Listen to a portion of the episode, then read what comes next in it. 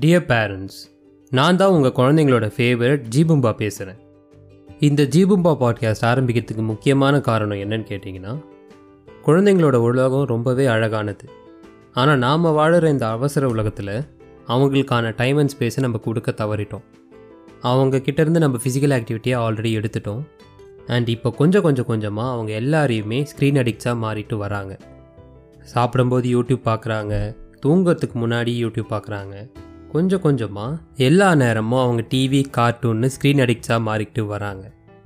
இப்படி அவங்க ஸ்க்ரீன் அடிக்ட்ஸாக மாறிட்டு வர்றதுனால அவங்களோட concentration power and imagination skill எல்லாமே குறைஞ்சிட்டு வரும் அப்படின்னு சொல்லி ஏதோ ஒரு ஆர்டிக்கலை படித்ததா ஞாபகம்.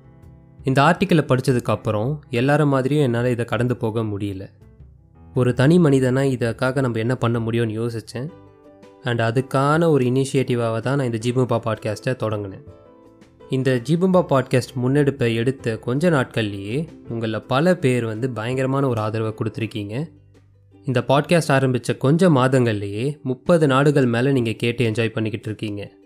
அது மட்டும் இல்லாமல் பதினஞ்சாயிரம் லிசனர்ஷிப்புன்ற மைல் ஸ்டோனை தாண்டி நம்ம பாட்காஸ்ட் போய்கிட்டு இருக்குது வெளி இதெல்லாம் கேட்க ரொம்ப சந்தோஷமாக இருந்தாலும் இந்த ஜீபம்பா பாட்காஸ்ட்டை என்னால் தொடர்ந்து பண்ண முடியுமா அப்படின்ற ஒரு கேள்வி என் முன்னாடி வந்து நிற்குது அது எதனாலனா இந்த ஜீபுபா பாட்காஸ்ட்டுக்கு நான் இன்வெஸ்ட் பண்ணுற டைம் அண்ட் எனர்ஜி எனக்கு ரிட்டர்ன் கிடைக்குதா ஏதோ ஒரு வகையிலன்னு கேட்டிங்கன்னா இல்லைன்னு தான் சொல்லணும். இது வரைக்கும் நான் ஜீபுபா பாட்காஸ்ட் மூலமாக ஒரு ரூபா கூட சம்பாரிச்சது கிடையாது. வெல் இது என்னோட மெயின் கரியரும் கிடையாது. அண்ட் இந்த ஒரு விஷயம் வந்து ஒரு பாயிண்டில் என்னை சோர்வடைய வைக்குது. உங்களில் பல பேர் இந்த ஜீபம்பா பாட்காஸ்ட்டோட கான்டென்ட்ஸ் எல்லாத்தையும் கேட்டு ரசிச்சுட்டு இருப்பீங்க. நீங்களும் அடுத்த தலைமுறை குழந்தைகளுக்காக ஏதாச்சும் பண்ணணும்.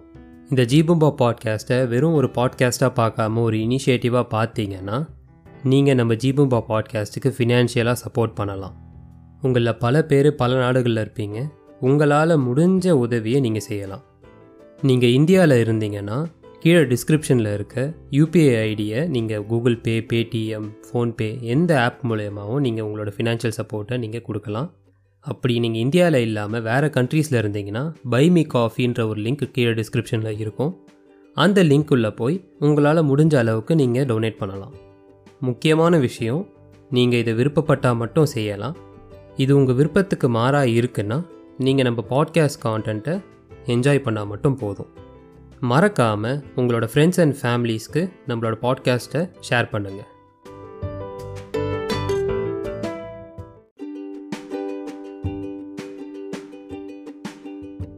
வணக்கம் சுட்டீஸ். நான் தான் உங்களோட ஜீபும்பா பேசுகிறேன் நீங்கள் எல்லாரும் எப்படி இருக்கீங்க? இன்னைக்கு நான் உங்களுக்கு ஒரு நல்ல கதை சொல்கிறதுக்காக வந்திருக்கேன். அந்த கதையோட பேர் என்னன்னா புத்திசாலி தாத்தாவும் சின்ன சிறுவனும். இப்போ நம்ம கதை கேட்க போலாமா? ஒரு ஊரில் ஒரு சின்ன பையன் இருந்தான். அவன் ஓட்டப்பந்தயத்தில் கெட்டிக்காரனாக இருந்தான். பெரிய பசங்க கூட போட்டி வச்சாலும் அவன் சுலபமாக ஜெயிச்சிடுவான். ஒரு நாள் அந்த ஊர் பெரியவர் ஒரு போட்டி வச்சாரு. ரெண்டு சின்ன பசங்களை அவன் கூட போட்டி போட வச்சாரு. கூட்டத்தில் இருந்த எல்லோரும் அந்த சின்ன பையனுக்கு ஆதரவாக சத்தம் போட்டாங்க. அந்த ஆதரவை கேட்ட அந்த சின்ன பையன் இன்னும் வேகமாக ஓடுனான். அதுக்கப்புறமா இன்னும் கொஞ்சம் பெரிய பையனை போட்டி காமிச்சாங்க. இதுக்கும் கூட்டத்தில் இருந்த எல்லோரும் இவனுக்கு ஆதரவாகவே கை தட்டினதுனால இவன் வேகமாக ஓடி ஜெயிச்சான். அதுக்கப்புறமா ஒரு முதியவரும் ஒரு கால் ஊனமானவரும் போட்டியில் கலந்துக்கிட்டாங்க. அந்த பையனுக்கு இப்போ யாருமே கை தட்டலை.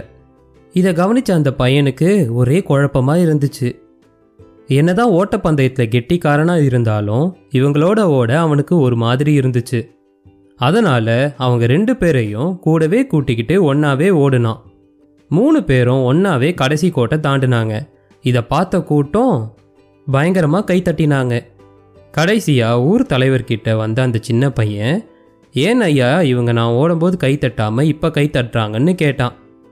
அதுக்கு அவர் ஒருத்தனோட திறமைக்கு கூட்டம் எப்போவுமே கை தட்டும். ஆனால் உனக்கு கிடைச்ச இந்த கைத்தட்டு மக்கள் உனக்கு கொடுத்த மரியாதை. அந்த மரியாதைக்கான எல்லா தகுதியும் உன்கிட்ட இருக்குன்னு சொன்னார். சுட்டீஸ் இந்த கதையோட நீதி என்னன்னா நம்ம எவ்வளோ பலசாலியாக இருந்தாலும் மற்றவங்க கிட்ட ரொம்ப கனிவாக இருக்கணும்.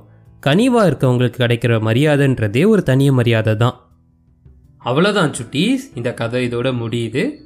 இந்த கதை உங்கள் எல்லாருக்குமே பிடிச்சிருக்கோன்றத நான் நம்புகிறேன் இதே மாதிரி ஒரு நல்ல கதையோட நான் உங்களை சீக்கிரமாகவே சந்திக்கிறேன். அது வரைக்கும் உங்கள் ஜீபும்பா கிட்டேருந்து டாடா பாபாய்